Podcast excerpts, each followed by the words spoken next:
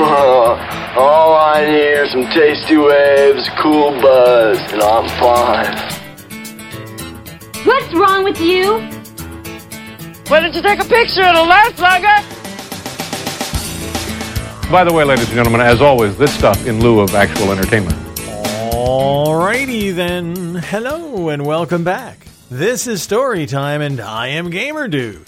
Glad to have you with us for some more stories this week. Today, I've got more stories about gaming. It seems appropriate, Gamer Dude talking about gaming. I talk about everything else. Might as well talk about gaming too. And we've talked about gaming in the past. I've talked about how when I was a kid I played a lot of games with my friends and also on my own. And you can check out the previous seasons for those episodes. To summarize briefly, when I was a kid, we gamed. We played board games. There were no video games. There was no gaming the way we talk about gaming now. There were no consoles. There were no home entertainment systems. There were no PCs. Gaming when I was growing up was board games, card games. That was the extent of our gaming when I was a kid. Yeah, I know, I'm old. But that's what gaming was. We played Monopoly and Risk and Checkers and chess. We played careers and go to the head of the class. We played the home versions of TV game shows. We played everything. We learned Gin Rummy. We learned 500 Rummy. We learned 21. We learned Acey Deucey. And because I loved to game, and I loved to game more than a lot of my friends did, I played games on my own.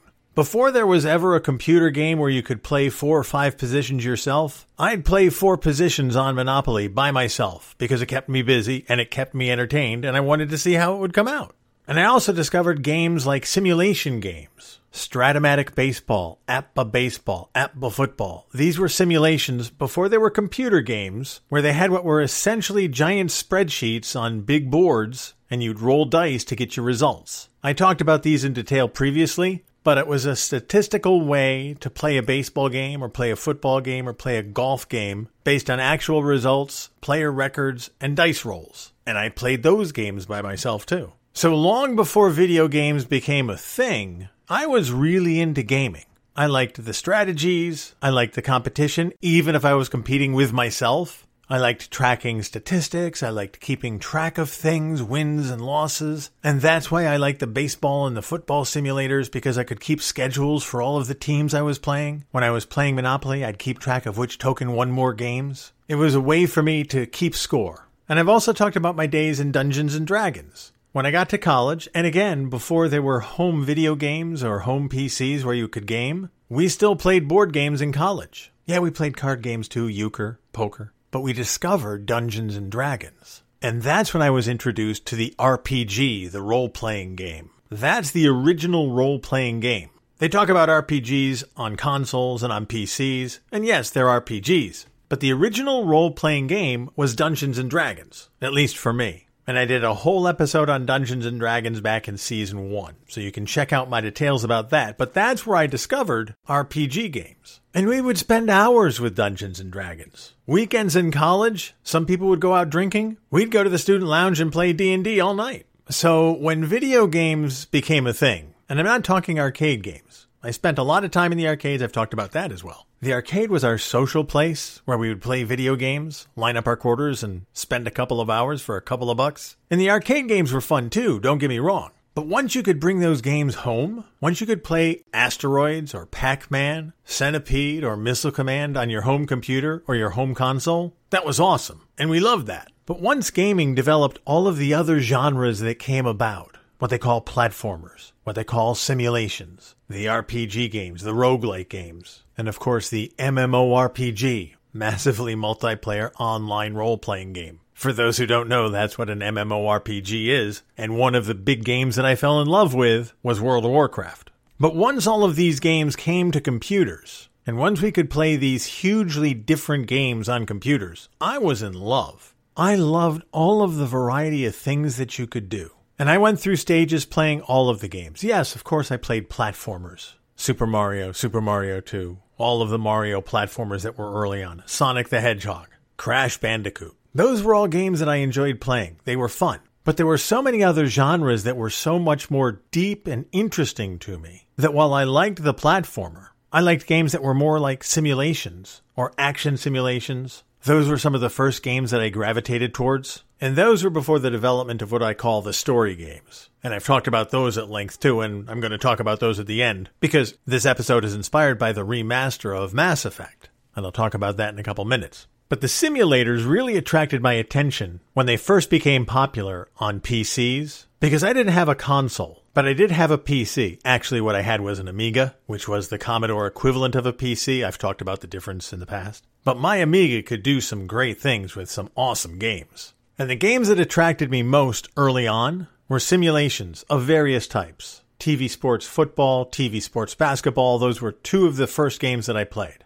But there were simulations that I really, really liked that I spent hours playing. One of the first ones that I played was a game called Ports of Call. And this may sound very boring to you, but for me, and for my best friend in college, we spent hours playing Ports of Call. Now, Ports of Call is really a boring sounding game when you talk about it. In two words, it's a shipping simulator. Now, what do I mean by that? Well, you played the role of basically a shipping magnate. You had to buy ships, launch them from your home port to various ports throughout the world, pick up cargo in one port, ship it to another port, and make money on the deal. You could buy used ships, you could buy new ships. Obviously, the new ships were more expensive. The old ships would save you money, but they might break down or they might sink. So it was kind of a gamble. Which way would you go? And the object was to do better than the computer players or the other players who were in the game.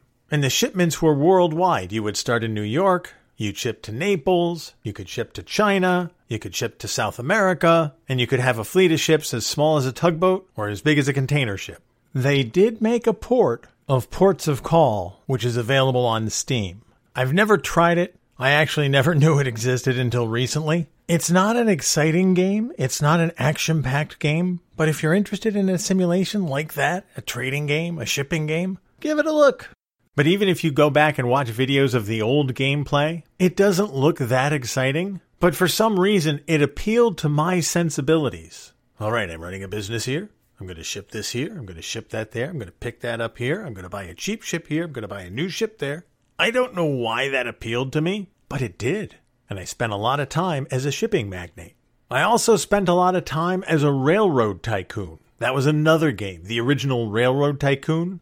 Long before Sid Meier did Civilization, he did a business simulator called Railroad Tycoon. Yes, it's the same Sid Meier. And I got that game for my Amiga. And again, the description of the game doesn't do it justice. It's going to sound boring to you, unless you like simulations. But the objective of the game, you were a railroad tycoon. You had to build and manage a railroad company from the ground up. You had to lay track, you had to build stations, you had to buy trains, and you had to schedule the trains to run on time. If I remember correctly, some had passengers, some had cargo, and the more money you made, the bigger you could make your railroad empire. And while you were building your own railroad empire, the computer, the AI, had its own railroad tycoons working against you. And I know it sounds dry, right?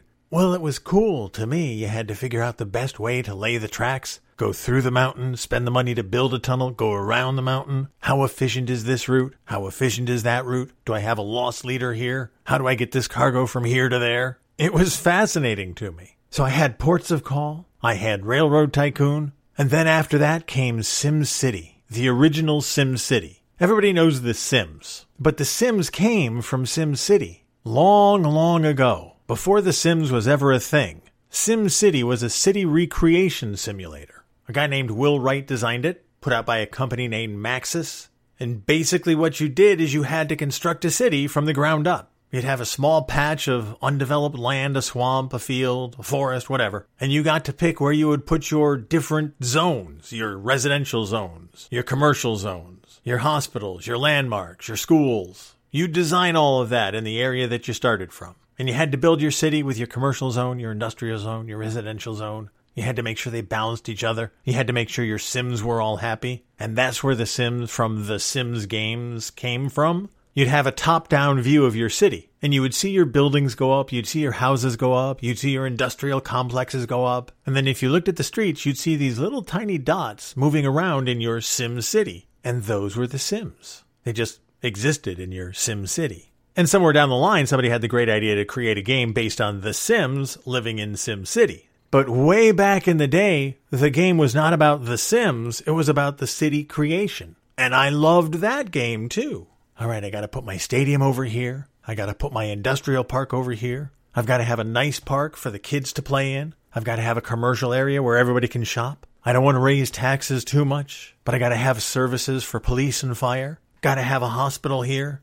And you would check the pulse of the population. They were either happy or okay or angry. Occasionally a natural disaster would roll in. As your city existed for longer periods of time, you could have major disasters happen, like Godzilla attack your city. That was one of the scenarios you could program. And then how would you respond to it? Emergency services, could they fix the problems? Fires would pop up everywhere if Godzilla was attacking. You had to dispatch your fire department. You had to dispatch the police. You had to make sure the hospitals were fully staffed. I know, it sounds kind of weird, right? I loved it. I loved playing SimCity. I would play SimCity for hours. Now, SimCity wasn't a game you would actually win necessarily. You just wanted to make sure your city survived and thrived. But I loved it. It was great. So those were the big simulators that I loved early on in the simulator life cycle. After SimCity, there were games like Tropico. Tropico's on version 6 now, I think, but I played the original Tropico. Tropico was kind of like SimCity, except you're in charge of a tropical island. Sid Meier's went on from Railroad Tycoon to develop Civilization, and I've played various Civilization versions. I think the most recent one I played was Civilization 3. And those, both of those games, take the same notion that SimCity is based on. You start on a plot of land and you build either your tropical paradise or your worldwide paradise, depending on which game you're playing. And in Civilization, that was cool because it's not only a simulator, but it's an action simulator. So there's real time strategy involved when there's other players. And the object was to expand your civilization, conquer others if you needed to, or make treaties with others if it seemed more beneficial to do that. So I spent a lot of time with those simulators. SimCity was probably my favorite. Civilization I loved. But those early ones, Railroad Tycoon and Ports o' Call, I will never forget those games because they were so new to me. They were something different from a platformer or from the TV sports games that I was playing. There was some strategy involved. There was stuff that you could plot for yourself. There were plans you could make for yourself. There were different things you could do in those games. And it all depended just on you. You didn't have to worry about a teammate. It was just you against the game. And that was fine with me because, as I said, I grew up doing that a lot. Before computer games, it was me against the game. When I would play four person Monopoly, it was me against the game. Yes, it was me against me against me against me, but we were playing the game. We meaning me. I enjoyed playing the game for the sake of playing the game. I didn't necessarily have to win or lose. When I'm playing four person Monopoly, I'm bound to lose three times. But I liked to see what the strategies were. And it was the same with the simulators. I was playing against the game, and I liked to see what strategies would work and what strategies might not work. Now, obviously, these aren't the only games that I played. I've played so many games. But these are the games that have stood out for me and that I know that I spend so much time in because they appealed to me so much. And there was a period of time where all I wanted to play was the simulators, whether it was Ports o' Call or Civilization. And I've tried the other ones, Farming Simulator. That's okay. Roller Coaster Tycoon, that's okay. They have a whole bunch of tycoon games that aren't related to Railroad Tycoon, but they're based on the same premise. You run a hospital, you run an amusement park, you run a farm. They're all fine. But none of the recent ones have captured me the way those early ones did.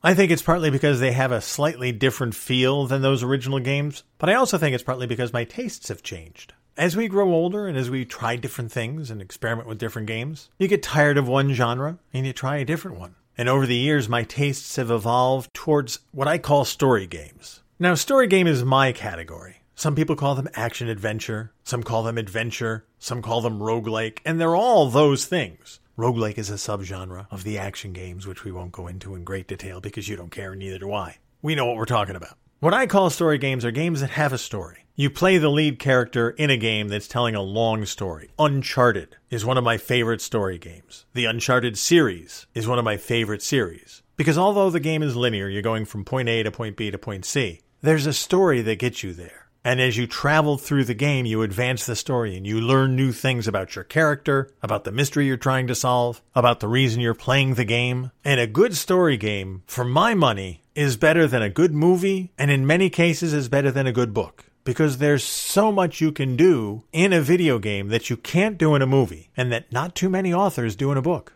I mean, in a Hollywood movie, you have two hours to tell your story. In a video game, it can take two hours to get through one set piece. And you love every minute of those two hours. Okay, maybe you don't love every minute if you die 15 times trying to get through the set piece. But if the game is good enough, you don't mind trying 15 times to get through a set piece. One recent example is the game Titanfall 2 that I was playing. I was playing the campaign. And the campaign was so interesting to me that even though there was this one particularly difficult and maddening section of the game, I wanted to get through it because I wanted to see how the story came out. And that's why I like a story game because if the story is good, you want to spend the time doing it. You want to spend the time getting to know the character, learning about the background, getting through the story events to move on to the next chapter.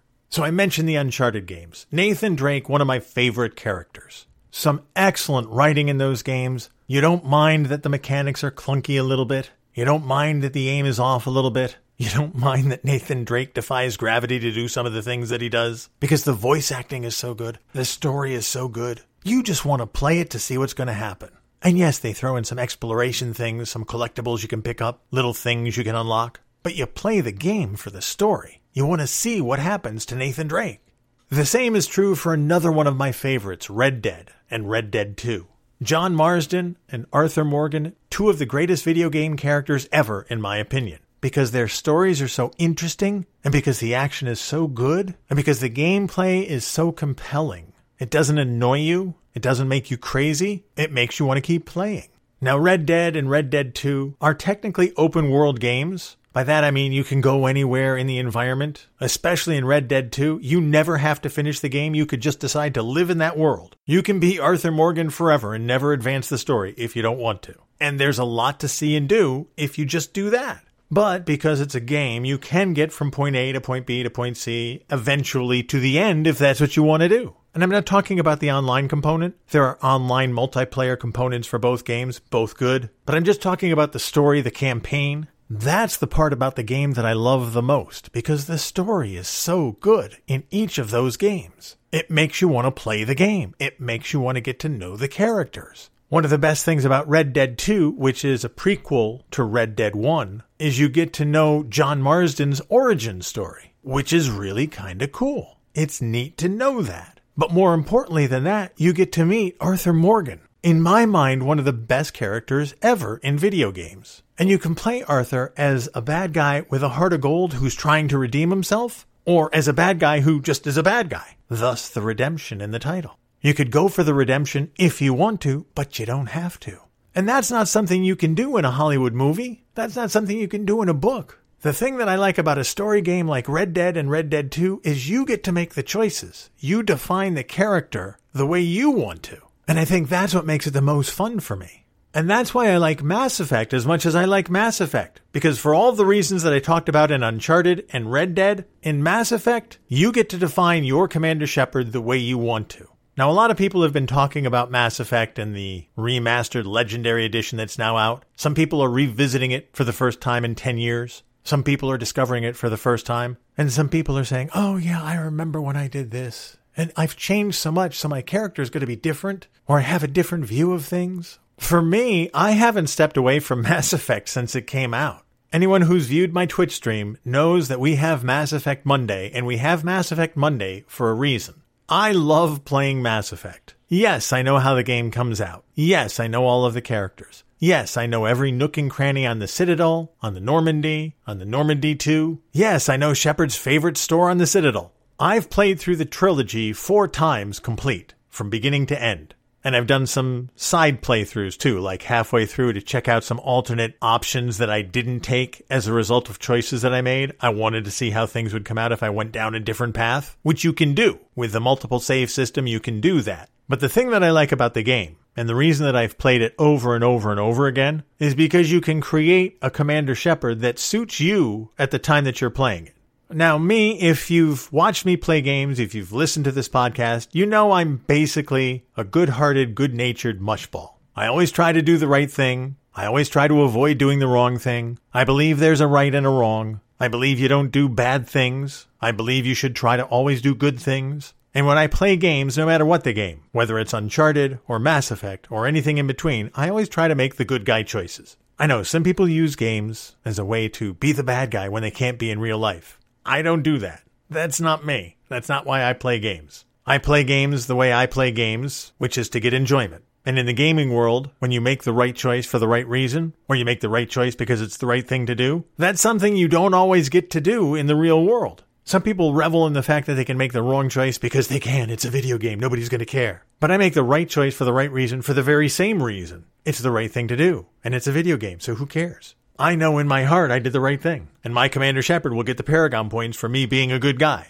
But that doesn't mean when I play Mass Effect that I don't recognize that there's nuance. That sometimes you have to make a difficult, hard choice. That sometimes the right choice might not seem like a right choice. And that's what I love about Mass Effect, because you can form your character by making the choices that seem appropriate at the time that you're playing. In each of my four playthroughs, my Commander Shepard has been different, has had different romances, has had different friends, has had different results from various missions. The overarching theme, we save the galaxy, that holds true every time. But how you get there is what makes it so interesting to me. And the Mass Effect games, no matter how often I replay them, give me a chance to get there in a slightly different way, or a slightly more scenic route, or in the most recent playthrough we're doing, in a route that I would never ordinarily take.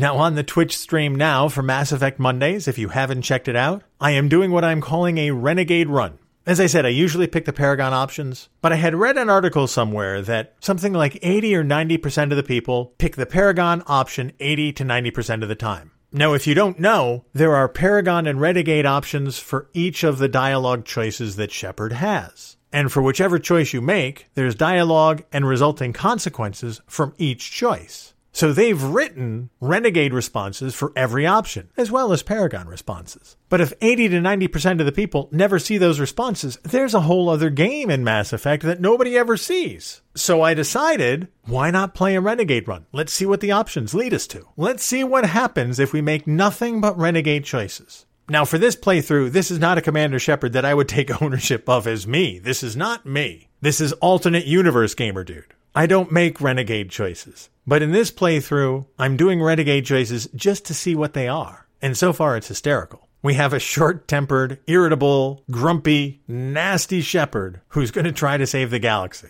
And it's going to be fun to see how that works out. But that's why I love Mass Effect, because you have the option to do that. You can't do that with a Hollywood movie. You don't get to watch Die Hard and see what happens if John McClane does something different. You don't get to watch Lethal Weapon and see what happens if Riggs decides to go a different path. With a game like Mass Effect or Red Dead, you can start it over, clean slate, and make entirely different choices, which will give you a very different, entertaining experience. Even though you know where the ultimate destination is, how you get there is going to be totally different from any other time you've done it. And that's what's so much fun about a game like Mass Effect. When it's well written, when it's well done, when the voice acting is on point, when the storytelling is strong, every time you play it is a great experience. And I think that's why I love Mass Effect so much, because every time I play it, it's a great experience.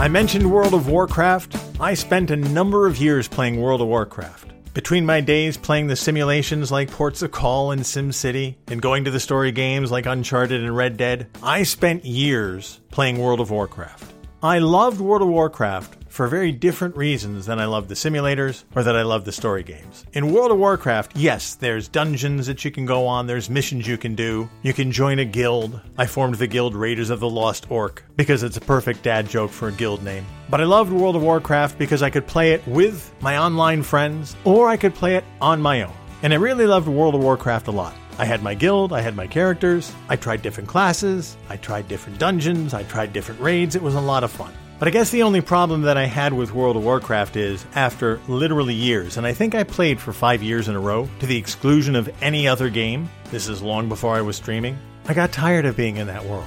There wasn't really anything new. Yes, it was my character, yes, it was an entertaining world, but I'd pretty much seen everything there was to see. Even the new content, the new expansions, they weren't that interesting. So I kinda drifted away from World of Warcraft. Don't get me wrong, I loved the game, still do, but I'm not sure that I'll ever get back to it.